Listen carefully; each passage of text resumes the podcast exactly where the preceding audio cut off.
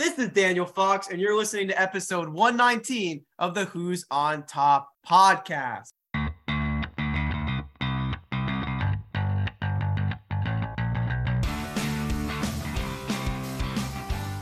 And welcome back to episode 119 of the Who's on Top podcast.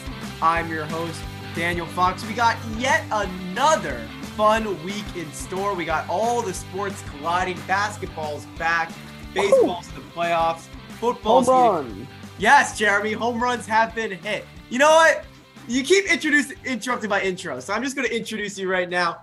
About to go on spring break, having the time of his life, finally getting some sleep? Question mark is Jeremy Giles. That is right. This is the most awake for a podcast I've been in forever. I have the energy and it is time.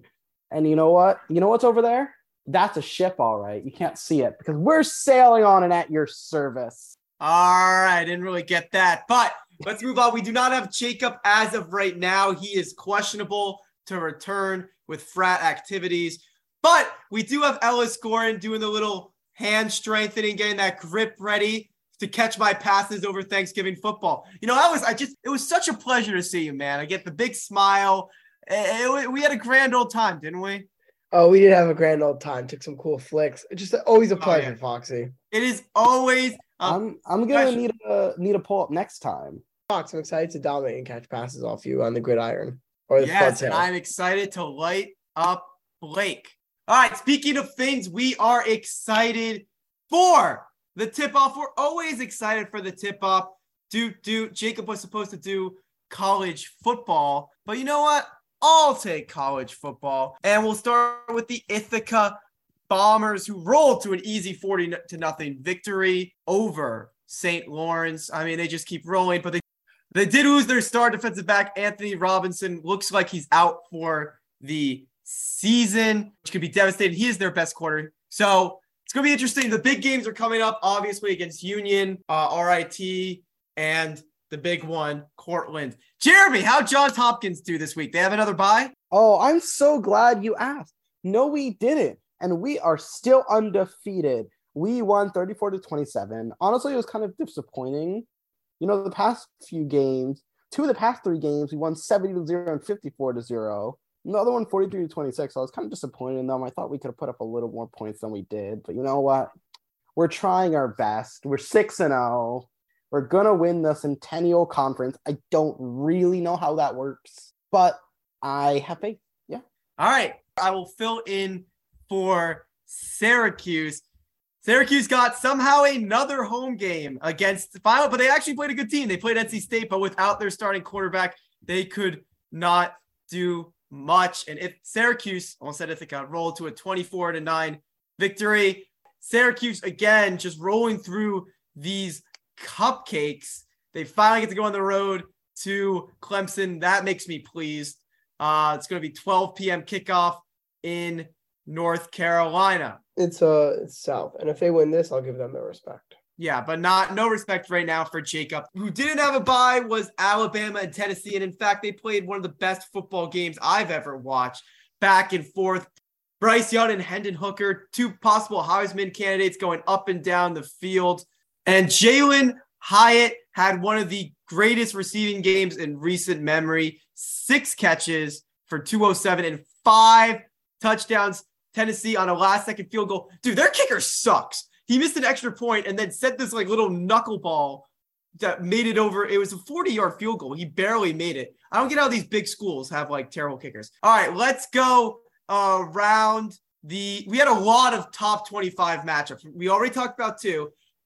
Michigan crushed Penn State 41 to 17. Our college football insider Martina Zacher will be very happy. Was very happy about that. You know she's crunching those numbers. It was just a dominant game on the ground, over 300 combined rushing yards. They just ran the ball down Penn State's throats. Oh, just got a like on my tweet by Michael Kasdan. That's good to see. TCU defeated Oklahoma State 43 to 40 in double overtime. Oklahoma State probably their chances of the college football playoff are done. It's hard for those Big 12 teams to make it if they're not undefeated, and that they were the last Big 12 team. Uh, TCU, man, what a rebound season for them. They are pro- did they jump into the top ten, Alice? But I, I think I, they they probably did. They probably did. I will say that me and Dan were talking, and we uh, and I mentioned we both mentioned that you know nine percent of college football games are bad, but the ten percent that are good are like the best ones. And So we got like four of those games. we got four exactly. So this week was a bountiful week for college football. And speaking of one of those games, Utah defeating USC, the Utah Utes defeating the number seven ranked Trojans with a last second two point conversion with 48 seconds left. So the Utes, it- it's, it's a good, it's been a good week, actually a good year for the Pac 12, USC, Utah, UCLA. We know they're going to lose some pieces to the Big Ten, but Pac 12 looking strong right now. Elsewhere around the college football world, we had Kentucky defeating Mississippi State. Both teams were ranked going into the uh, game, and Kentucky's moving up. We had James Madison sneaking into the rankings, but they lost to Georgia Southern. Georgia just, you know, put it on Vanderbilt 55 nothing. We all saw that coming. Mississippi squeaked by Auburn. Well, I didn't squeak. They beat them by two touchdowns. Ohio State had a bye, and uh, all the other ranked teams won. This week coming up, we got, of course, Syracuse and Clemson. That's the big game. Texas and Oklahoma State, UCLA and Oregon. That's going to be a fun one. And Kansas State and TCU. College football is heating up, but you know it's not heating up. Stupid, stupid, always cooling down. So let's send it over to Ellis. I vehemently disagree. But let's start off with F1. We got the final four races. Obviously, the title was already clinched, but I thought I was going to bring this up because this one's in the United States. It is in Texas, I believe, where everything is bigger, Austin, Texas. So they will be down there this weekend. MLS playoffs are in full swing. First round was completed onto the Elite Eight. Cincinnati upset New York Red Bulls. There's a shocker. New York Red Bulls having a good regular season and losing in the postseason. That's happened for nine straight years now. So Red Bulls jumped out to one nothing lead, but Cincinnati scored two goals in the final ten minutes to win. LA Galaxy beat Nashville one nothing on the early second half header. Austin versus Real Salt Lake. Real Salt Lake, you gotta give them credit. They started off the season super hot, uh, out of nowhere. No one expected them to make the playoffs, and they faltered. And they won their last two games to steal a playoff spot from Portland. Then they go into Austin, the second best team in the West, and they almost upset them, take them to overtime. The score was 2 2. Nobody could decide it. So into penalty kicks they go, where Austin prevails 3 to 1 in penalties, and they beat the feel good story that is Real Salt Lake. Montreal, easy victory versus Orlando City, just a big talent discrepancy, 2 0, light work. New York City, Inter Miami made the first playoffs ever. They've only been around for three seasons, but first playoffs ever in their career. And some thought they could upset this New York City team who lost their best striker in Taty Castellanos, made probably the second best striker in the entire league. He went moved to Mexico. So everyone thought there was an upset. Nope. New York City three, Inter Miami nothing. And then FC Dallas versus Minnesota, two very evenly matched teams, and the scoreboard showed it. 1 1 was the final score. Into overtime they go. Nobody could find a difference. So into penalties they go. All knotted up. Minnesota had a chance to tie it with their last penalty and send it to extra penalties, but it was saved, and Dallas advances to the quarterfinals. The quarterfinals will be Philly versus Cincinnati, LAFC versus LA Galaxy. Massive LA um, rivalry for probably the two biggest MLS fan bases in the quarterfinals. Montreal versus New York City and Austin versus Dallas. They will be played out this weekend too to see who gets into the semis. Let's go on to some other European leagues in the Premier League. Arsenal sit up top, still the Premier League. They did lose, but Man City also no, they sorry, they won actually. Arsenal won, and Man City surprisingly slipped up. Their only two losses this season for Man City have been to Liverpool. Actually, have one loss one tied Liverpool. The rest they've won. But Arsenal right now is perfect. They sit up first. Man City at second. Tottenham at third. Tied with Man City. Fourth is Chelsea. Fifth is Man United. And grabbing that last second Europa League spot is Newcastle at sixth. Uh, with Brighton not far behind. Bottom three is Southampton, Nottingham Forest, and Leicester City. So Leicester City is a surprise. Of course, Leicester City has been a mainstay in the champion in the Premier League for a long time. Right now, obviously, there's 22 games left to play. We have we're on 30% in the season, but right now they're in last by a game and a half. So scary times for Leicester City, who just won the championship as recently as 2017. In Serie A, ah, Napoli leads by a half game over Atalanta, and Milan's a game back of those two as well. So tight race there, obviously still getting into it. In the Bundesliga standings, here comes Bayern Munich. We talked about two weeks ago how Bayern was in fifth place. They haven't lost the Bundesliga in nine years. They're going for a 10th consecutive victory in the Bundesliga. And we talked about Union Berlin's crazy luck so far. Well, their luck might be running thin with 20 games. They're 30 exactly 33% into the season, and Bayern Munich is now only game and a half of Union Berlin. Dortmund also surprisingly being really bad. They're in eighth place, but they're only a game back from second place. So it's really tight in the Bundesliga. And finally, in La Liga, we had El Clasico, where Real Madrid went to an easy 3 1 victory that puts them top of the table with 25 points. Barcelona now a game back. And of course, the other third place stalwart, Atletico Madrid, in 20, with so far the last place team being Elche Cadiz America. No surprises in La Liga. That is stupid. And now let's move on to some postseason baseball, which I've been thoroughly enjoying so far. Well, first, Jeremy, anything to say for yourself? You haven't talked in a little bit. No. I mean, how can I say? I just, you know, it was stupid. It was really, it was kind of interesting, kind of falling asleep a little bit, a little bit of both, you know, a little bit here and a little bit there. No, I'm good. I'm good. Now it's time for baseball. We do not have Jacob right now, which is a good thing. What we do need to dive into is this Yankees Guardians series. You know, last week we recorded after we game one, and the Yankees breezed by the Guardians. I thought it was going to be an easy sweep. I said it on the pod. Then the Guardians, 10th inning rally in game two, huh, 1 1. Then in game three, they rally in the ninth inning, walk off two run single by Oscar Gonzalez. It was 2 1. I never really thought the Guardians were going to win the series because they have no hitting and all they have is cheap hits. I mean, Ellis, you got to experience the Mickey Mouseness. Yeah, I was so oh, frustrated oh. how many bloop left field singles there were. I couldn't believe it. Steven Kwan. Guardians- I got it. I got no. I really have to be impressed with Steven Kwan real quick. This dude just I don't know how he does it. He somehow found a way to place the ball perfectly into that bloop gap between the Yankee Stadium, between the third baseman and the left fielders. And of course, but that's that's not sustainable. It's your Ichiro. Hicks and Donaldson, of course, you know, they don't like each other apparently because they never talk and the ball always just drops between them. Yeah, so game four, Cole went out there and I gotta give it to the Kermit. He he shoved uh seven innings, two runs, and then today, uh oh we, we gotta talk about this.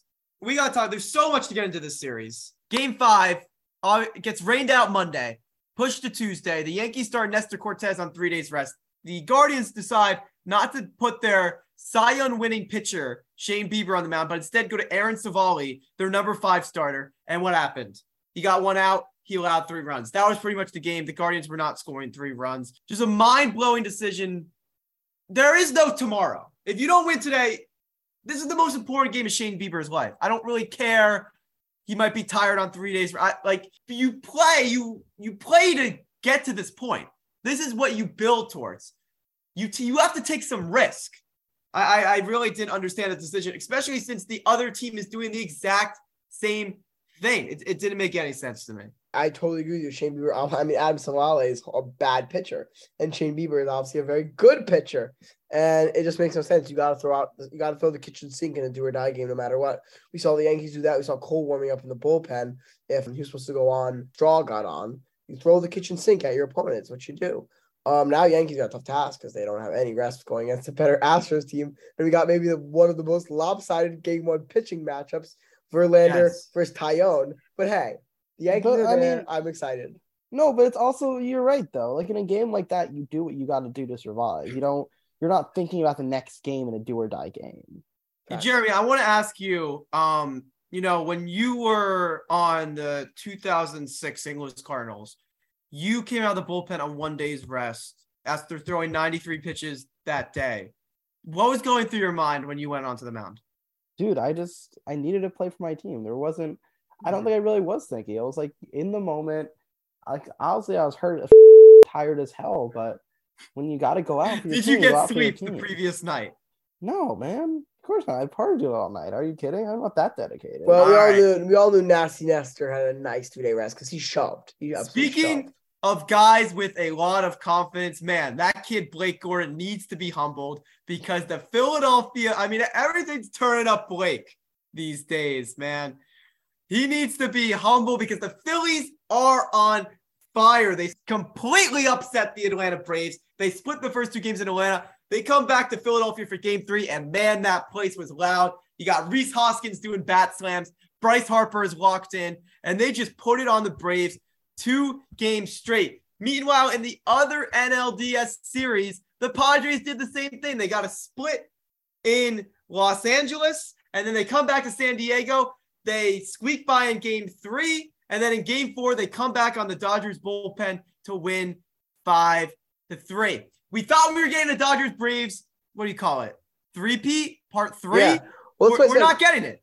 And, I, and, that's what I said. I said in the LB postseason uh, in our LB postseason predictions. No matter what you think in the LB postseason, something always unexpected happened. And I and I think I picked. I don't remember my picks exactly, but I remember saying that, and it's exactly what happened. And good for the Phillies and Padres. Yeah, some weirdos might say they don't deserve it, but hey, the Dodgers had their chance to play and they didn't win. So who cares what regular season wins? Take your one of the best regular seasons of all time and shove it up because you lost in the LDS. That's what happens. All right. Well, what do you think about this? Because obviously people are talking about the playoff format. To me, the bigger problem is that the Dodgers and the Braves, they've been there, done that. They very business. They were not prepared to match the energy of the Braves yep. and the Phillies. That's what I think made the made the impact. They yep. were more desperate. The Phillies haven't made a playoffs since 2011. The Padres really since 2006. I don't count 2020. So when they when they get back to those home fields and the series was tied, they the Dodgers and the Braves were not prepared to match the energy. They played with a sense of urgency. The Phillies and the Padres that was unmatched. For sure. That's baseball, man. And you got you have to have that urgency, even if you win 111 wins. They got too complacent. So that's what happens. Tough right. luck is my point. And the final series, it was the Astros sweeping the Mariners. On paper, it looked like a blowout, but all these three games were extremely close. Game the Mariners one, could have easily swept the Astros. Easily, easily. Game one, they were one out away, but Yordan Alvarez hit a walk-off three-run home run. And I think for a Mariners team that had all the momentum, I think that that that's a tough to come back from. You think you're going to go up 1-0, you're going to go back home to place that hasn't hosted a playoff game in 21 years. Now you're down 1-0. Looking at 2-0 with Framber Valdez on the mound who shoved Yordan Alvarez hit another home run. And then game three went 18 innings without a run before Jeremy Pena hit a solo shot to send the Astros to their sixth straight ALCS. What are your thoughts on the series, Ellis? Yeah, I mean, what resilience in game three by the Mariners. I really I really grew to like this Mariners team against the big bad Astros. But you got it exactly right. I don't, I don't know if this is a hot take, but I if Mariners win that game one, like I watched actually all of game one. I remember doing homework and watching, but I watched all of it. And I thought the whole game Mariners were winning the series. Like it kept on, it kept on affirming me, and then they lost. I was like, that's it. And it felt like they just could not take that extra step up in whatever it is, postseason baseball magic. But I think if they win that game, they win in four. But they didn't, and the Astros sweep. Good for them. They always find ways to win. That, they're just good at that. So they advance. It is what it is. So we're going to talk about those two series and our predictions, but we did have game one of the NLCS, the first time in baseball history that a DS and an LCS were played on the same day. And the Phillies go into San Diego, take home field advantage. They went 2 0 on a Harper and a Schwarber that went 488 feet. Meanwhile, Zack Wheeler shoves, Jose Alvarado shuts the door, and the Phillies are up one to nothing. But that is more than enough baseball. Hopefully, we still have Jeremy with us. He is going to unleash some Poetry. What do you got for us this week, Jeremy? Yes, I have a AFC poem for us this week. Let's do it. Jets, Jets, Jets. Every game this year, they get met with doubts, projected to settle with a loss each week, but they win the bet and net their fans most happy in the world. While the Patriots ride Bailey Zappe, handing the Chubb, you baby Browns, their nappy. And I want to get sappy, but the Colts, who I railed on last week, did not need to get bailed as they sailed to a victory over the Jags in the division of shit starters who stink open as much as the orange stags who lag far behind their potential in their loss to the semi better Charger drafts, and are visiting my man Zach Wilson, who will win next week, whose win next week will sell more seats than Rumpelstiltskin, as the Bengals committed the sin of beating Saints to a pulp, letting them rest dead on top of Taysom's Hill as in the distance we watch the dolphins' blood spill into the sea, where we see the Bills flying free against my homie, ending the AFC with the best game for me. Thank you very much. All right, short but sweet. But we do have is good, the bad, and the fantasy. You know, I'm deep into fantasy negotiations right now with Wisco Joe. All right, the good, the bad, and the fantasy, everyone's new favorite segment. and we'll start with the good because, you know, we're positive here. We are a positive people. I don't think I've complained about anything once in my life. So we'll start with what I like this week. And Belichick's cooking, man. Belichick, mm, he's in the, mm, he's, you can't see, but I'm, I'm stirring the pot here. He loses his starting QB, Mac Jones, and this team doesn't miss a beat. Yes, I know they're playing the Lions and the Browns. In some ways, they get better almost. In some ways, they get better. This defense, I, I didn't give their this defense enough credit. It is really good. They got, I believe his name is Jack Jones. I should know that. He's a cornerback. He, if it wasn't for Sauce Gardner, more people would be talking about him as the best rookie corner. Of course, they got Matthew Judon, and they're just a really well coached, well disciplined team. Rhamondre Stevenson is establishing himself as one of the best running backs, really in in the NFL. He's an, becoming every down back. They're getting the ball to their weapons. DeVante Parker. They got a debut from Tyquan Thornton. Jakobi Meyers has stepped up. It could be a wild card team. I want to see what they do when they play real competition. They still lack a lot of talent. And, uh, you know, how much you trust Bailey Zappe or Mac Jones, really. But I got to give respect to the Patriots. Yeah, no, 100%. They, the past two weeks, they've won their games like a combined 50 something to 15, maybe higher. The thing with the Lions, the Lions team isn't that good, but that offense was no joke. That offense was killing. Was and you shut so down. Yeah, I said it. The best running back in football in Nick Chubb. Like he did nothing, and I should know. No, I agree. Shutting down that that's not a joke though. Yeah, they've been speaking. Let's go to the team who's above them in the division. The Jets are just. I said this a little bit before the podcast. They're just such a fun team this year. They're four and two right now they've been doing so great in fourth quarter games, which they've never been this year. They blew out the Packers this week, 27 to 10. We beat them in all facets of the game. Our stars are starting to play really well. I don't know if you guys saw the, the picture of Sauce Gardner at the end of the game of him wearing a cheese head after the game. The Packers were all really pissed at him, but I love it. They're uh, they just have such great energy this year. Zach Wilson, he's been undefeated since he's come back. Breece Hall had his first 100 yard game. And yeah, honestly, as a Jets fan, this one the first time where I'm really excited. Like, I could, I don't know if we will, but I could genuinely see this as like a wild card team. Obviously, I don't um, want to get overhyped hyped on them, but they've, it's this is the first sign of life we've seen as a Jets fan. This is the first sign of life I've seen in years. Putting it sign of life. Like I don't think they're a wild card team yet, but they're a fun team. They have life, which is really. Would you be if they made the wild card? Would you be shocked? No, I would not. Shocked? I would not. No, I wouldn't expect it though. Shocked is a hard word, but you know, I wouldn't expect it. No, they have like literally in the, in the, beginning of the year, you would have been shocked. They have everything you look for in a team. They're well coached. They have playmakers on offense.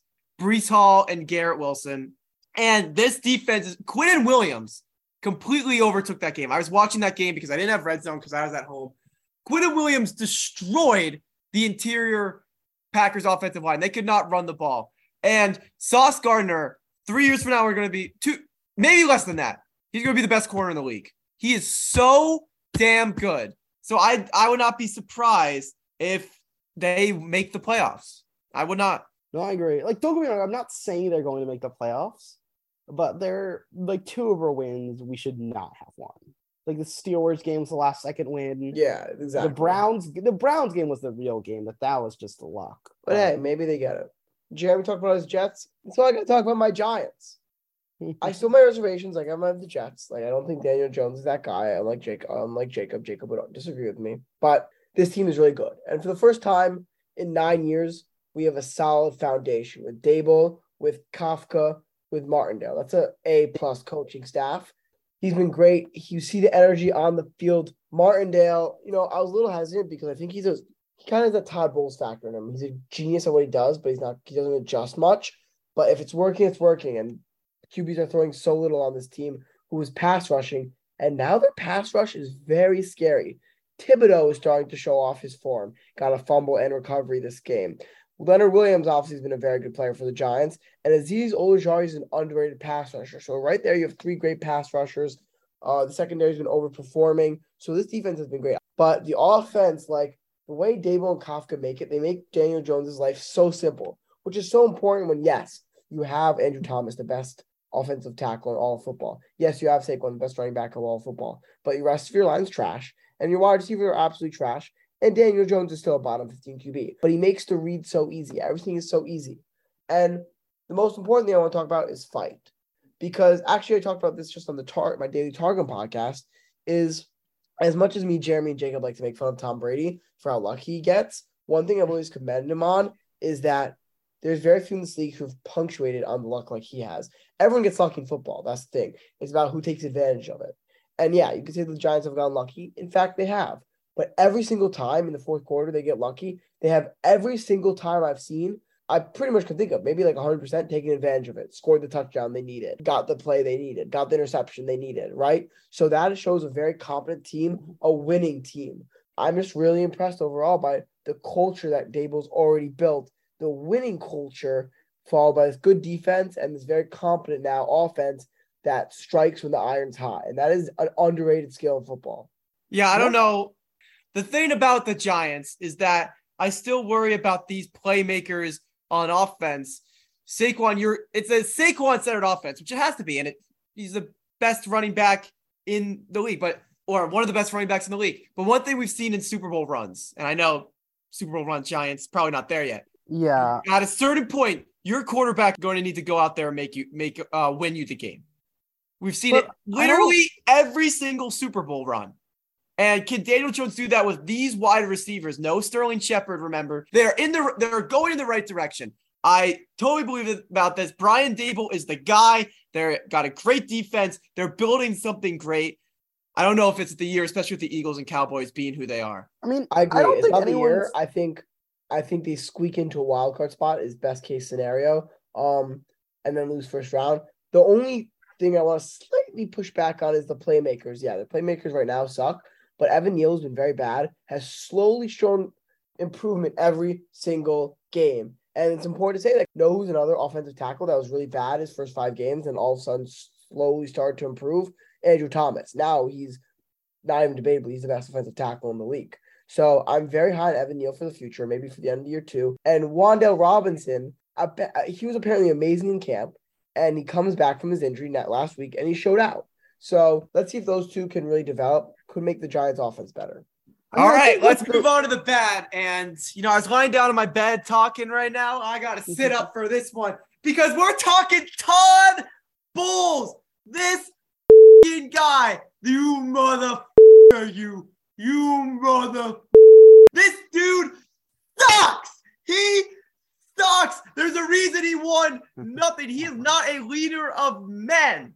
Todd Bowles. Oh man, I am missing the days of Bruce Arians right now. Oh, Oh, you now you that. Okay, plays. Okay, here's the thing. Eat your Here's the food. Eat your food. Eat your Todd Bowles. You deserve it because you always complain about. Yeah, maybe I do deserve this, but this is like if you have Jeremy at quarterback and I'm a wide receiver and I'm complaining the ball's not getting to me. Oh, and then they go out and they replace Jeremy with a baby. And they're like, oh man, I miss Jeremy. That's what this is like. Todd Bowles is so bad. He's like, oh, you're all these guys are living in their fantasy uh, Super Bowl. You wouldn't have a job if it wasn't for Tom Brady right now. You would be on the streets working at a McDonald's. Let's just talk about how bad this team is. And my good friend Tombo, who I met on Twitter, uh, he tweeted something out. Uh, go follow him. He- he's a great guy. Me and him against the world. I'm gonna find this tweet. If it's Yeah. said fake stats tweet, that was a fake tweet. Yeah, this is it. All right, Brady. He's first in touchdown interception ratio, but I slander Rodgers for that all the time. This was going into last week. Third in passing yards, seventh in completion percentage, first in inter- interception percentage, and seventh in PFF passing. That has gone down. That has gone down. Brady.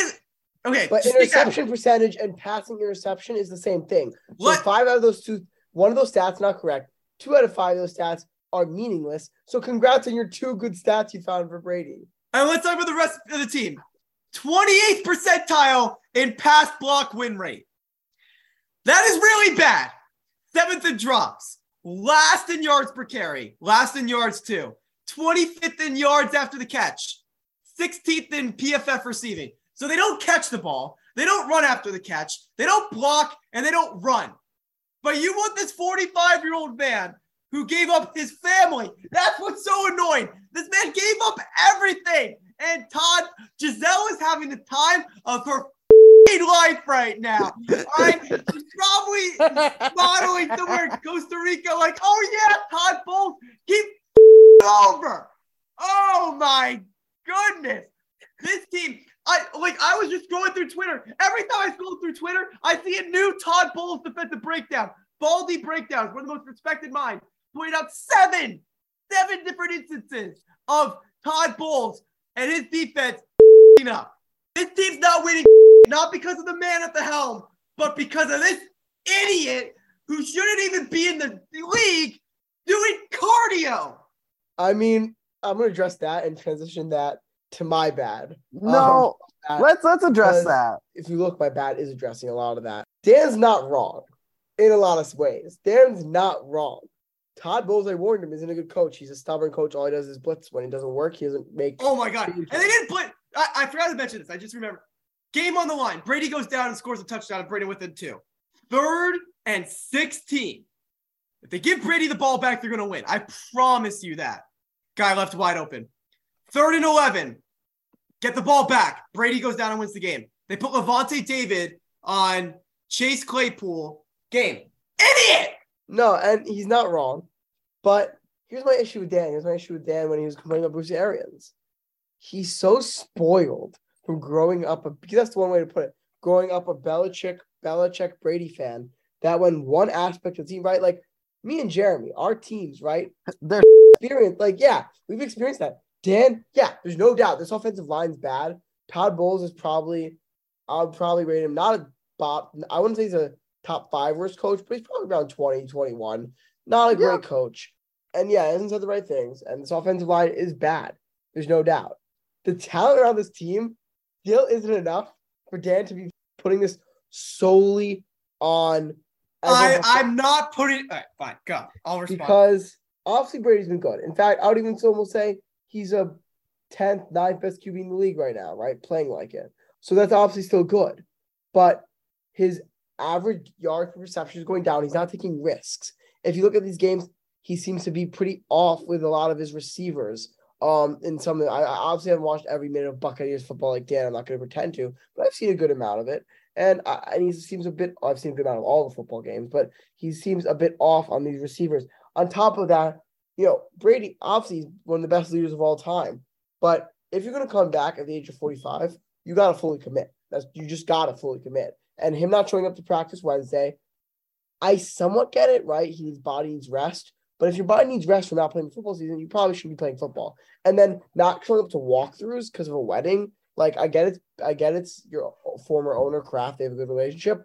But dude, like Kraftman been insulted, he understands, right? Like it just shows me Tom Brady isn't hundred percent there for the first time in his career for whatever reason. When he's not hundred percent there, right? Even if he's 90, he cannot chew out his players like that. Like that's what Rodgers does. That's what Brady, that what Dan always blames Rodgers for doing.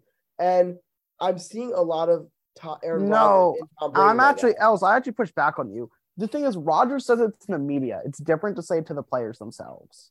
That's, that's fair, very, but that's but Rodgers also different. Rodgers also does it to the players. Both. Yeah, um, but I feel like to me the problem with Rodgers is to and like in media and stuff, Brady even now, at least from what I've seen, he always takes responsibility. He now, doesn't. Rodgers doesn't do that. I, I actually will push back on that. I called Dan out on the stat. Of course, he didn't respond. Um, but he has to respond. Sorry, I'm not by my phone responding. You know what I was doing? I was in the gym trying to get one percent better. I'm not trying to look through PFF. All right, I'm trying to get work in, Ellis. All right, well, he can respond here. Those stats are a bit misleading. They just are. First off, they chose five cherry pick stats, right? And this is this is probably still the best front seven in the league, if not best, top three. So you can't fully complain about the defense. Yes, the offensive line is bad, but injuries happen. You got that is adversity that most people not named Tom Brady have to deal with in an NFL season. And maybe if Tom Brady was 35, he can. But my criticism of Tom Brady is he doesn't look like he can handle a little bit of adversity. And Dan could say he's 45. That's okay. But then why'd he come to play football again? If you, you can't do that, if you're not 100 committed, if you can't handle the adversity of a football season, which always throws up, you shouldn't be playing football. That is why Brett fought. That's why everyone else retired. And so, yeah, that that all those stats were very misleading. First off, Tom Brady's no longer seventh in PFF. First off, interception rate means jack uh, when you've only thrown eight touchdowns. And I forgot the other two. Maybe they could be legit, but at, at the end of the day, two good stats doesn't mean much. But yeah, obviously Tom Brady's a top 10 QB. I'll let Dan respond before I go into my other small trash. Okay. So about the walkthrough, it was not a practice. He did not miss a practice. He went there Wednesday, 30, Thursday, Friday, and he practices on Wednesdays. He doesn't. What do you mean? He practices? on? No, I thought he's been sitting out Wednesday, not sitting out, but like no, they for some reason they changed it. He's been practicing almost every Wednesday. And you I'm, look at if you look at the practice report because I'm reading. I'm a true Bucs fan. I'm reading the practice report. Guys are constantly sitting out for rest. Julio Jones missed. Well, he's always missing, but Chris Godwin got a rest day this week. Lavonte David got a rest day. It's just what they do. But it's different. Brady didn't miss any day of practice this week. He missed the walkthrough on Saturday, which he should not have. Now, watching Tom Brady, if you watch, do you see any of the Steelers highlights? Yeah. He uh, made you, some good ass throws, some course. tight window. His arm's still there. What's not sure. there, he doesn't want to get hit. He does not mm-hmm. want to get hit. And he's not going through his reads all the way. Mike Evans should not have had only four targets. He should not have only had four targets. He's you. It's as soon as there's pressure, Fournette, Fournette, Fournette, and that's what I could criticize him for. But the arm talent is still there. If they had a true number three option, I know asking for a number three, but they don't have him and Gage Godwin. are on the page. They have no tight end. Godwin. Julio hasn't played. What? Three. Well, I guess Fournette's three. Fournette's a fine three option. But I don't view a running back out of the backfield. Godwin has been in and out, still working back from his ACL. You can put blame on him, but you it's so minimal when you compare it to not getting off the field. All of these stupid things they do. They can't run they the things they can't do start with running the ball, defensive breakdowns, blown coverages. That's coaching. That's what loses you games. Brady's doing, he's playing well enough to win. He's completed a large percent of his passes. He's first I mean, in completion rate. He's not turning the, the ball over. Is, he's playing well enough to win, but he's. I think the one thing I will say about his age, he can't carry a team the way he used to be able to. I mean, that's probably true. Difference. But he is being asked to because he's throwing the ball 50 times a game because they can't run for and yeah. they can't whatever. But don't you think if Brady doesn't want to get hit, right? Like he shouldn't be playing football. No, I don't think it's I think it's that he's scared. I mean, yeah. not scared, not scared. Oh, yeah, I agree. that he might not be able to. Should be played. Here's the thing: he His knows arm is still like yes. one of the best in the league. But he knows if he gets hit at the age of 45, a hard hit, his career could be done. So he's getting it out fast. I mean, Ellis, can, but the thing I will say though, him, but I would still... push back that while it's smart, this is why you should be playing football at 45 anyway. I mean, Ellis, I actually will push back on that. Not that I still, a, I still think he's a top 10 QB. I think he's like 10 9. But I mean, if he's a still a top 10 QB, then even with that, why not? Right? Like, you're not going to get. Is this the vintage Brady that can completely carry a team? Maybe not, but if he's still good enough to play, like. Oh, he's still good enough to play. I'm saying why not? Because of his health. Yeah, no, I agree for his health sake, obviously. But like, I don't know. I, I kind of disagree. I mean, I think the Bucs would still definitely rather have him over some of any other QB they could get. And I, I think don't read. To, I mean, this Steelers game was bad, but in the two games since Godwin got back, Brady has thrown for over 350. Before this, Brady has thrown for over 350 yards, four touchdowns, no picks. So that's just something to uh, that's just something to keep in mind. That's enough, Tom Brady. If they lose to the Panthers, uh, I'm not even going to speak it into existence. Let's just move on. I got my real bad right now, and it is the Arizona Cardinals, and I've been harping on them since the days of Cliff Kingsbury being fired because this dude is a fraud. And, you know, I even gave him credit. I say, oh, maybe Cliff Kingsbury would be a good offensive coordinator. No, he would not be a good offensive coordinator. Everything there is gimmicky. Everything there is little tricks. They're not a good defense, and they're not a good offense, which Cliff Kingsbury was put there to do. He was put there to make their offense good, and he can't because Cliff Kingsbury, for his entire coaching career, has been by a, has been a fraud who's been riding. I call it the Gase effect. A good-looking white man who's riding the coattails all-time QB. Congrats, Cliff. You are Adam Gase. Congrats. This dude, like, I mean, three points on offense versus the worst passing defense in the league. That is horrible. I don't care if you don't have D Hop. It's horrible. Well, they also didn't have James Conner. I don't care. This is the worst passing defense in the He- league. You do a lot of Cliff Kingsbury slander, um, which is fair. He's bad, and I can't wait for him to get fired live on Hard Knocks. You're gonna need a new set of pants after that The one. thing I will say, I, I, wait, wait, Jeremy. I just you, you don't you don't I don't ever see you blaming Kyler Murray. I you don't. Yeah, not- he's been bad, but la- he's been bad this year He's for sure. real. He's real bad. I think part of it is game plan. They're not accessing his best, and and he's been real bad this year. But last year, in my opinion, he was very good. Number one on deep ball accuracy. Number one at, at mid ball ac- uh, uh, that mid. I forget. I think it's like 10 Mid ball. 20. That sounds Um, like uh that sounds like what uh, Max calls his fantasy football week.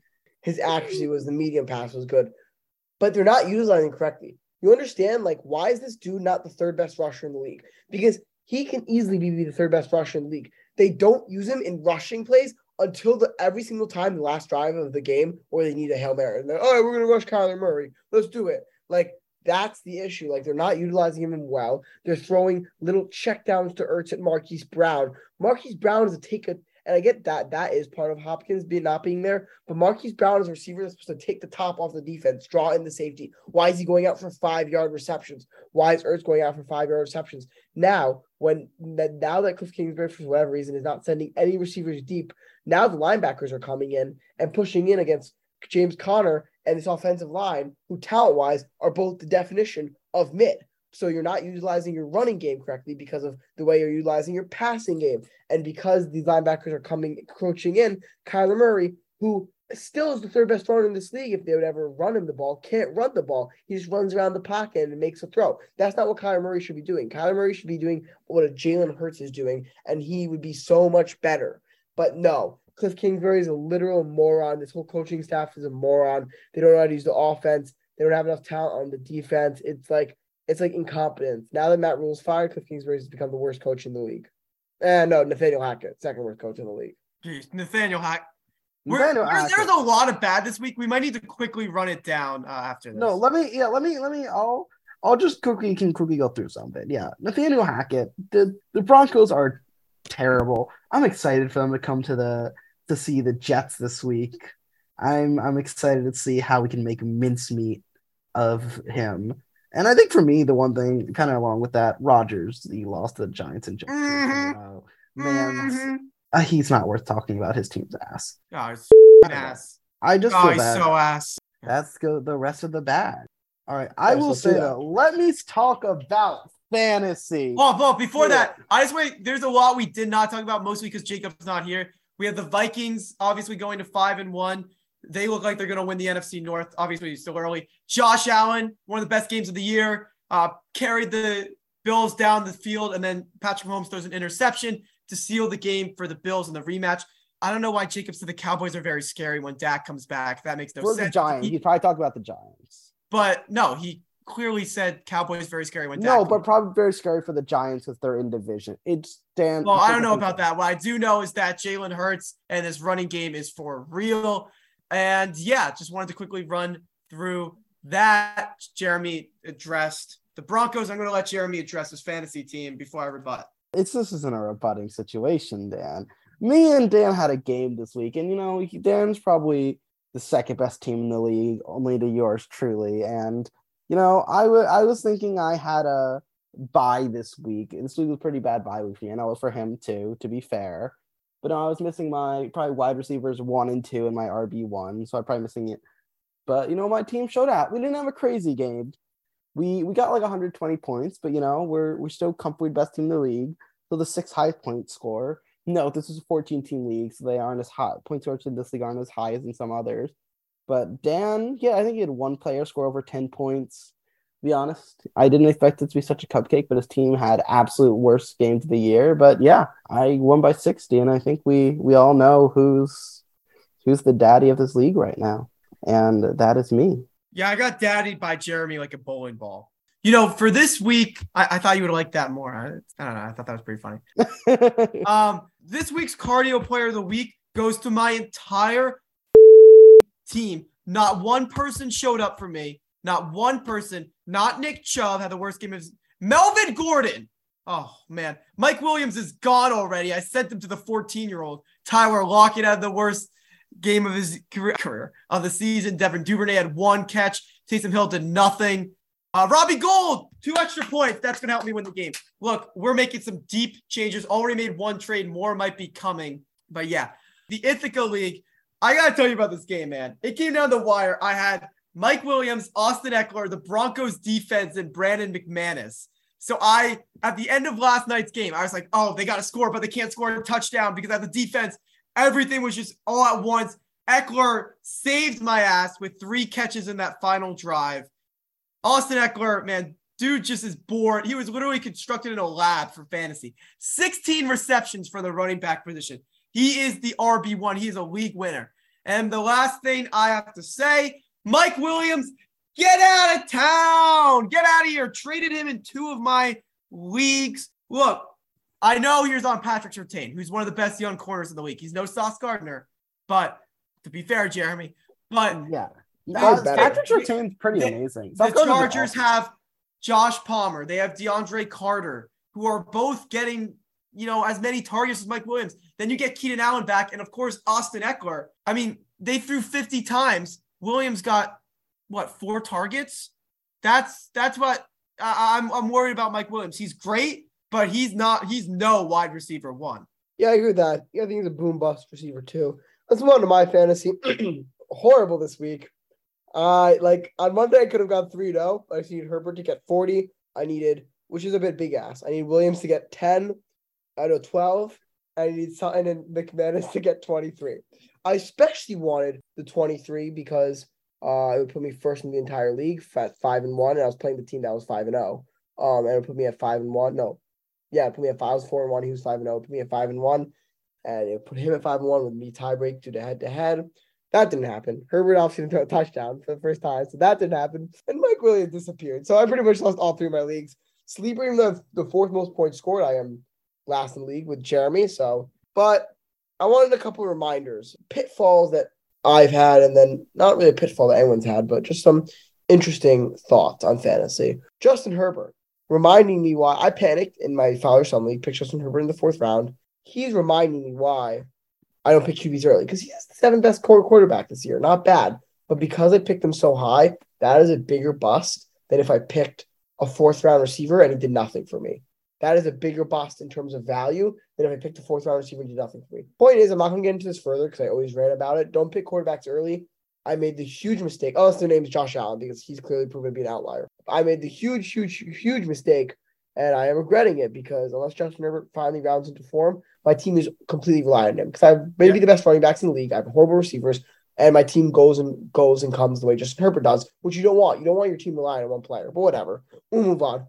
Yeah, do it like me and wait till the very last minute after Jacob cries, "Everyone, take another quarterback so Dan can't get one." Come on, guys, literally crying, and I take Tua and he's coming back this week. So I'm looking forward to that. Should we read Jacob? Oh wow! No, wait, I got one more. I got Is one more. really coming back this week? Yeah. Yeah. That's awesome. I never. I got one more fantasy thing. The other fantasy Dan might not like, but I, this isn't actually disrespect because I admitted to Dan on Friday that I was wrong about Nick Chubb. So I'll say that on air too, but um, or or on the pod too. But it is the power of PPR running backs and why my thought process to why I wasn't high in Nick Chubb, because here's the thing: you don't want running backs that are two touchdown reliant, even if they are the top two running back in the league. Because if they don't have an outlier season, granted, Nick Chubb is having an outlier season potentially of the ages, right? They're not going to be a, a high end RB1 for fantasy, right? And the way I do it is comparing my team to Dan's team or my running back RB1 to Dan's RB1, right? Nick Chubb has eight more, nine more points than Leonard Fournette so far this season. So he's averaging or uh, obviously he's not equivalent, but he's averaging what five games. He's averaging about two more points per game than him. Nick Chubb has seven touchdowns. Leonard Fournette has one. So it, it's my warning that yeah, there's obviously outliers like Nick Chubb and Derrick Henry, and I was wrong about Nick Chubb. I don't necessarily blame myself because I thought the reason I, I predicted Nick Chubb to not be a top 10 RB was because he would have under 15 touchdowns. It's kind of hard to predict the guy would have over 15 touchdowns. But regardless, other than outliers like Nick Chubb and Derrick Henry, you always want to stick to fantasy running backs that catch the ball, That is my only point, and that is it for fantasy. The Fournette thing is so interesting because they literally drafted Rachaad White to be that guy, and I think he'll get more. I mean, he's still a rookie as he gets more comfortable. Yeah, if Fournette's just a weird, weird, weird case. Would you guys do this really quick? Would you do this trade? Would you trade Devonta Smith and uh, Jamaal Williams for Deebo Samuel and Brian Robinson, yes, Yes. easy. Why wouldn't Yeah. you? or Wins the just or relevant- just Deebo? Yes. no, get Brian too. Well, if Well, I'm trying. Brand was I'm trying. This dude has like six running backs. It's Wisco Joe. All right. Anyway, not the point. All right. Jacob could not be with us, but I am going to read his poem because he was very excited about it. I've not read this before. The Cowboys and the Bears were primed to have a fight, but it turned out to be just another Thursday night. Washington got the win in the end, but Carson Wentz's hand can barely even bend. He just doesn't. He doesn't understand the like syllables. Like anyway, the Ravens came into MetLife to play my Giants, and Daboll and Wink treated them just like any other client. Saquon and the Giants D were too good and sent the Ravens back to Ravenhood. Brady's ass went into Steel City. What a terrible loss. Oh my God, what a pity. Mitch Trubisky and Pickett were are too good for Tom. Fox is going to cry and put his face into his palm. The 49ers went into Falcons territory. Atlanta sent them away to tell a great story. Mariota and Pitts finally connected, and the 49ers defense really felt affected. The Vikings went into Hard Rock. Jefferson and Cook really took a nice walk. Kirk Cousins, not on prime time, really just turns into a dime. The Panthers went to LA, and Cooper Kupp said, Hey, hey. The Rams D was too much for PJ Walker. It looked like CMC was just a little squawker. Dallas against the undefeated Eagles. Oh, and oh man, what I would have done to watch from above like a seagull. Philly took them down, but Dak will be back soon, and then da- Dallas could be playing a nice tune. That's the NFC with me. So see you. I'm gonna flee. That was really good. Oh my god, he's so funny. I'm, That was I fun. liked it. That was fun. Oh my God. All right, welcome to week six of predictions, which means we're halfway through round four. A lot of, at stake here. Round one, of course, I was the winner on a tiebreak. Dan won round two. Jacob won round three on a tiebreak off of me. So round four is can someone be a second winner? Can Jeremy get his first win? Let's go through results before we pick our predictions for today. Through five weeks, Through five weeks. Man, Jacob had a really good week. Jacob saved himself for this week, actually, because yeah, good pick on him by the Phillies. How do you see that coming? Okay, through five weeks, let's go bottom to top. At top, Jeremy with 43%. He did have a 50% outing last time, so not bad. That's um, pretty bad. sec- third, tied for second is Dan with 47%. He slipped up only two out of six last week in week five. Jacob, winner of week five, but because he's so behind the rest, this only catches him up to everyone. He's at also 47%, but he had five So, out of six. right. Are none of us at fifty percent?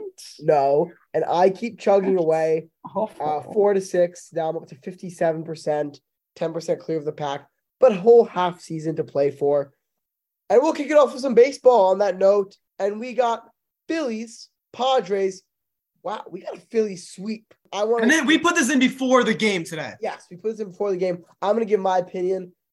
The Phillies just not losing. The energy is like when the Eagles won the Super Bowl over there. Like I'm just feeling it right now for this Phillies team. Riding the hot streak, good pitching, good hitting, whatever. Apparently, you don't need fielding to win baseball games. Give me the Phillies. One thing I want to say about the Phillies is I feel like everyone thinks they're like some, you know, fluky, you know, just a team that got hot. If they don't lose Bryce Harper for a large chunk of the season, this team probably wins 95 games. They have tremendous starting pitching. Wheeler and Nola, it reminds me of the Nationals with Scherzer and Strasburg. And their offense, Realmuto, Harper, uh, Castellanos, Schwarber. I mean, it's it's a very tough lineup to navigate. And they found something in the back of the bullpen with Alvarado and Seranthony Dominguez. It's a formula of a really, really good team. And their home field advantage that they got, and of course, being hot is part of it. This is just, I think they're just better than the Padres. They're deeper. They've got better starting pitching. Um, maybe not the same. They don't have a Josh Hader, but I mean, they're they're a really good team. All right, second game, Yankees versus Astros. I'm sad to say Jacob hasn't put his pick in. Probably still thinking about it, but we'll give him some time. But you know, Jacob, big Yankees fan. We got Astros. I'll let Dan say Astros, and then I'll give my half a bottle, even though I did pick the Astros. Damn, Alice, you're picking against the Yanks. Well, he's not a real fan. There's not one facet of baseball that the Yankees are better than the Yeah, Astros. defense. They're not better Give offensively. defense. No, They're better defensively. Are there all their no, other they're not. I don't know better? where you get this. Didn't you say this before that like the Astros are some bad defensive team? I didn't say that. I Bregman's said are the Gold Yankees the Glover. number one?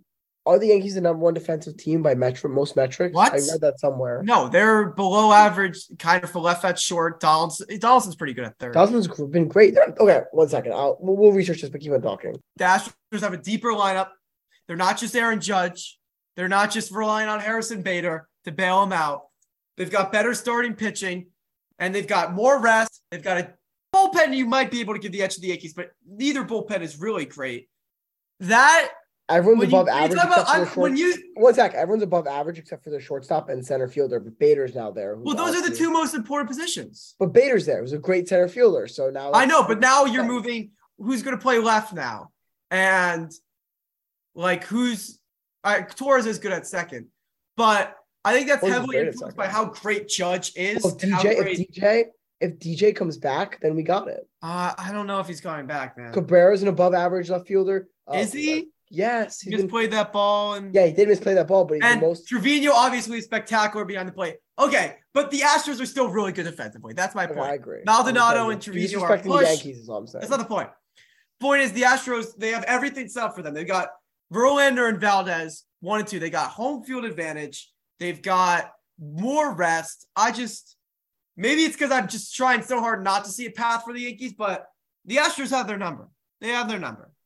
There is no doubt the Yankee, the Astros are better, and that is why I picked them because they are a better team, right? And Dan does disrespect this Yankees lineup. It's obviously not just Aaron Judge, but there's no doubt the Astros lineup is better. I'm not going to argue that. Defense, maybe I'll argue they're better, but Astros bullpen, I think Dan, I think is actually overestimating the Yankees bullpen because I think the Astros bullpen is a good amount better. Starting pitching, I think, is slightly Astros. Actually, I think the Yankees starting pitching is underrated, but overall, in some nation that's still maybe I'm a little higher on the Yankees than Dan, but that still leads the Astros to be better at pretty much all facets of the game. That said, Dan just talked about teams that want it more. And it's obviously these are obviously not quantifiable stats, they're just feelings. And I'm, I'm biased because I'm a fan. But this Yankees team feels like they for the first time, like they really want it. Like and again, I could be biased, and Dan could say no, they don't, and he probably, and it's it's just a feeling. We'll see, but I, and I'm not picking my prediction based off my own feeling and my own bias, but I feel like 2021, 2020 Yankees, 2019 Yankees, and 2018 Yankees would have lost to the Guardians after they went down. But I, I don't think so. I don't think so. First off, like the Yankees, the 2019 Yankees made it to the ALCS. 2017 Yankees also beat the Guardians. This Guardians team was not good. They were not good. The. Yankees had to give them two games to even be in the series. They don't act like the Guardians went and took took it. Right, and- right, right. The Yankees uh, didn't really even play especially well in the games they did win. They didn't score Yeah. after this really the second inning tonight. They were really Okay, a Harrison they still put Bader home run in runs. game four. Like, you That's know, the thing. I'm saying like a lot of players, like okay, Judge has struggled a little bit, but he still hit clutch home runs. Giancarlo, same thing, but he still hit clutch home runs. Home runs is how you score in the modern MLB. Bader's been red hot. yeah, because against the Guardians, all you need is one home run. That's not the case against the Astros. Well, we'll see. because I do think the starting pitching is like Gerrit Cole has consistently dominated the Astros when he pitches against them. We'll see if that holds up in the postseason. But I just think there's a different vibe about this team than every than all the other teams since 2017. Which, in fairness, they did lose to the Astros in seven, but their starting pitching back then wasn't that good. Sabathia was on the downhill. Tanaka was obviously amazing, but they didn't have anyone else. This team now, right now, I feel confident when obviously Tyler's pitching game one, but I feel confident when and by the way, Verlander was just shelled. I think he'll obviously win that game, but still, It's one game, bro. I agree, but still, Gerrit Cole, Gerrit Cole, Sevy, and Cortes, they haven't had a better starting rotation in the playoffs in the last 10 years. And that's a big deal when you're talking about playoff baseball. Cortes, yes, you can say it's the Guardians, but you, you don't choose your opponent. He's still shoved against all three pitchers, shoved. Uh, Sevy struggled at the beginning, but then he completely got it together. And I I don't know. I, I feel I feel something different with this team. But yeah, I'm picking the Astros because tangibly the Astros are a better team. You can't argue it. But so are the Braves. So are the Braves, and so are the Dodgers over the Padres. So these things happen. So it wouldn't be it wouldn't be a zero percent chance that the Yankees would win. That's what I, I I think. feel I feel good. All right, let's move on. Yeah, but you felt good with the Dodgers and Padres. Uh, all right, Jets Broncos. Oh, My let point- me. point is, one second. Would you say it was? Would you say it was crazier that a crazier thing for the Yankees to beat the Astros or for the Padres to beat the Dodgers? Padres. Five game Obviously. series, five game series. I don't care. Anything could happen in a five game series. Seven Anything game happened in a series, seven game series. It's the same thing. We'll see. Jets, anyway, football. Jets, Broncos. Yes, the Broncos offense has been defunct and bad, and there's no doubt about it. And the Jets defense has been good. But because how bad the offense has been looking, we have overlooked how dominant this Rutgers, uh, Rutgers, wow, this Broncos defense has looked at all phases of the game pass defending, rushing, um, rushing the passer, stopping the run. This defense is dominant. I expect a lot of mistakes from Zach Wilson's two or even three picks. Uh, Breece Hall didn't get a lot going this game, even though I love Breece Hall and this Jets team. And I think that those two or three picks are enough to propel the Broncos to, let's say, a 20 to 13 victory. Uh, overall, low scoring game. I don't care about this Broncos offense. They've been carried all year. They- They've been carried to three wins, I believe, all year, maybe two. This is a team, Jets team, that I think they can get the defense can carry them to a win. All right, let's go to work. Jeremy. No, I'll, I'll be honest. I'll be honest. I I'm kind of nervous that's gonna happen because I, I don't we don't know how good Zach Wilson is yet. He's been playing pretty well, but he hasn't had to do that much. He's still pretty young. But for me with this Jets team, it's just we've been playing great. Sauce Gardner's been playing great. This defense has been really, really strong for most of the games. The Broncos have been terrible in the fourth quarter. The Jets have been lights out in the fourth quarter this year. So I could easily see even if we're down by a touchdown, I'd honestly, with the way we've been playing, I trust this Jets offense more than the Broncos offense to get a last second touchdown or field goal in the fourth quarter with the way they've been playing. Coaching matchup, it's not a matchup. Nathaniel Hackett's been awful. Robert Saleh has had this team playing amazing. Like if you just look at the energy in this team, it's like nothing I've ever seen as a Jets fan except for maybe 2015 with Fitzpatrick. But Also, this is oh, I was just gonna say the momentum the Jets have is insane. Breece Hall's been playing fantastic. Um, they've been getting a ton of different receivers involved. So I know the Broncos have Patrick Surtain, things like that, but you can't just lock up one receiver with this Jets team, right? Corey Davis has been playing well. Garrett Wilson, the rookie's been playing really well. Um, Elijah Moore is very good. Tyler Conklin's even playing well. So they don't just have like a clear number one you can just lock up. also you don't you got to mention the Broncos played an overtime Monday night game. They are a mess physically and probably mentally too. I mean, I, I mean, they keep losing close games. They can't get anything going. They're terribly coached. They're undisciplined. Everyone's on them in the media, and now they got to go play a Jets team that's, as Jeremy said, firing on all cylinders, playing with a ton of energy, a ton of momentum, and I think it's going to be low scoring. It's going to be ugly, but Breece Hall is going to make it some some plays, and I think there's going to be some turnovers for the Jets. That's going to set up some good field position. Zach Wilson, I think, has done a good job not turning the ball over. And that's going to make the difference in like a 2017 type game. I will say though, I could see this Broncos team just having like one of those snap games where after you like have been playing for a while. I won't. I don't back. see. I think the Broncos will win, but I don't see that. All right, let's go to Giants Jags. Jeremy, your predictions are mixed three. Listen, the Giants are just a more competent franchise right now than the Jags. This is a game where Trevor Lawrence is definitely going to throw a couple picks. Um, he has Why been much we- better. Why are but we he- predicting? Okay, I didn't, I didn't put this good. in. I don't think I the, put Ja- this in. the Jags are predicted to win right now. are you serious? Yeah, by two and a half points. They are home.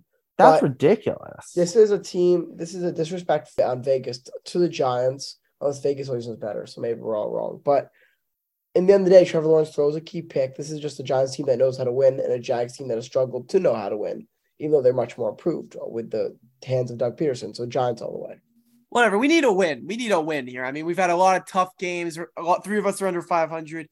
This is easy to me. This Giants, this Jaguars team is, you know, is a hot start, but they've fallen off, really struggling offensively, and that's not a good recipe going up against the Giants. Saints Cardinals. Wow, you guys got the Cardinals on Thursday night. Honestly, this is one of those games where I don't know if it'll be that good a game. I think for me, just the Cardinals have been playing bad. I just think I really still I said in the game season. I don't think the Saints team is very good. I I just think this not that this Cardinal team's been great, but I just even after everything, maybe this is me being naive, but I still trust this Cardinals team more to put together than the Saints. Well, I don't know about that.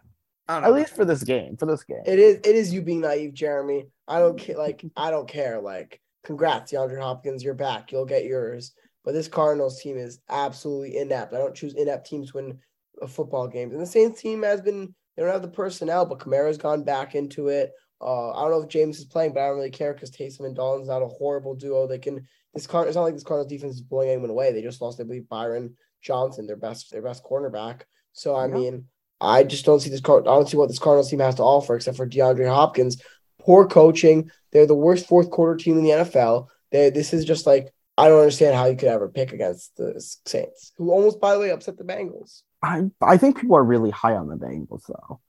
To be Uh, honest. maybe, but I, I just don't care. Like the Cardinals, uh, literally all the stats that correlate to winning are Cardinals are worst in the league, and the only thing that you can say for them is they're getting DeAndre Hopkins, Hopkins back. Whoop de do, you lost Marquise Brown. I don't really care. Chargers Seahawks. Jeremy, you got the Seahawks. I think for me, okay, so the thing I will say about this game, I know I'm picking the underdog here. I don't think the Seahawks have been playing really well. I think the Chargers just had an emotional Monday night win in overtime against the Broncos. This hasn't really been their season. Seahawks have been playing really, really well. Pete Carroll, whatever we want to say about him, he's been putting on a masterclass of coaching this season. And I don't think you can really take that away from him. So he's been playing really, been coaching really, really well. Geno Smith has been great. I don't know really understand it, but he's been playing fantastic. I just I think this team is pretty hot right now. I said the Chargers obviously have better personnel. I'm not arguing against that, but I just I don't know. I guess I just feel like this Chargers team isn't playing that great right now. Like the Seahawks team is, and I feel like this is one of those. The moment is right. Here's my issue with that. I don't necessarily disagree with that. What you didn't mention is this is, I guess now they're not the worst because they played an inept Cardinals team, but this was previously the worst passing defense in the league with potentially Keenan Allen coming back. Mike Williams is still him, in my opinion, in terms of deep ball threats. They still got Austin Ekeler receiving back. Like, I just think Justin Herbert, like, if Justin Herbert doesn't torch the Seahawks in this game for like a million yards and a million touchdowns, there is going there's something inherently wrong with this Chargers team. I think this is a get right game for the Chargers who won but struggled against the Broncos. And I, I, guess I would say I Oh. do think there is something inherently wrong with this Charger team. I think their coach is terrible. I Oh, really don't. I don't know. Oh, that. stop that! Stop that! I mean, Don't their do playmaking. I think their offensive coordinator is bad. I I think they're it's pretty basic offense. They I think they don't get their playmakers the balls, but Keenan Allen's going to be back, and I think that this Chargers defense, especially the secondary, is really, really, really good. And I think they're going to you know shut down Geno Smith like they did to Russ. Their playmakers will make enough plays, and that'll be the difference. Uh, all right, wacky sport of the week. This one is thanks to Insider. Thank you, Insider. It's a cute one. It's dog surfing, which is usually played as just like a fun thing to do, but there are competitions in California, specifically San Diego, which is where it originated. Listen, we don't need to get to, too deep into this one. Earner or owners surf, the dog gets on free, but you lose when the dog gets off. Uh, unless you complete the trick. So if you complete the trick and the dog is off, obviously all these dogs can swim and it's safe.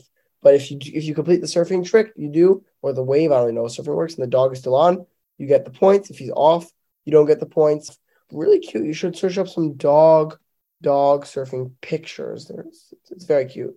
Um, and it's a very San Diego thing. So nice, authentic San Diego, the most beautiful city in the um in the U.S. in terms of weather. All right, that is all for this week's episode. Next week's episode, more of the same. Maybe with some. Woo-hoo! Well, no, won't be World Series most likely yet, but it will be NFL Week Eight. We have some more basketball data to get into. So yeah, that's what you gotta look forward to after a week of NBA. Enjoy. This is being recorded as during the NBA season opener, so enjoy the start of the NBA season. Go Celtics! If you want to start your own podcast, you can do that using Buzzsprout, the perfect podcast hosting site. Use the free plan or premium plan. Premium plan, you get an Amazon gift card. Use the link in our bio to go on Buzzsprout and start a podcast today. They make it simple, easy to get you on all the main podcasting platforms. Use the link in our bio today. Um, if you want to start your own podcast, you can do it. You can do it too. Listen to the podcast on Who's on Top, WHO apostrophe space ON space COP. Spotify Apple Podcasts are our most listened to, but we are everywhere but Amazon. We do not like Jeff Bezos in this podcast because of that. But yeah, mostly on listening on Spotify, Apple Podcasts. Leave a review, five star. Hopefully, a little comment would be nice as well. Follow the podcast. Turn on notifications. Right now, we're posting consistently on the weekend, but when we go home, we usually do weekdays because our schedule changes from our typical school schedule.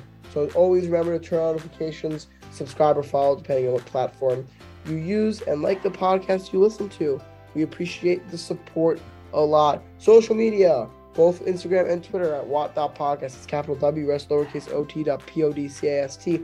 Twitter, we post highlights of the episode, polls, standings updates. Always, we'll have one going out Wednesday morning for week five. And you always know when the new podcast is out. Plus the link in our bio. Podcast link to the podcast is in the bio. Instagram, same thing. Link to the podcast is in the bio. Same thing there as well. You get polls. You can look at our past polls to judge how our fans and audience have done. You can do, or you have done if you've voted on them. We have Hall of Fame, Hall of Shame always posted on there if we have a Hall of Fame that year, that episode. We have face shops, photoshops, highlights of the episode, and you always know when the new episode is out. And that's all the announcements for today. That's episode wrap on episode 119. Thank you for listening this week. Hope you enjoyed the episode this week. Hope you have a great week. Stay safe, stay healthy, and goodbye.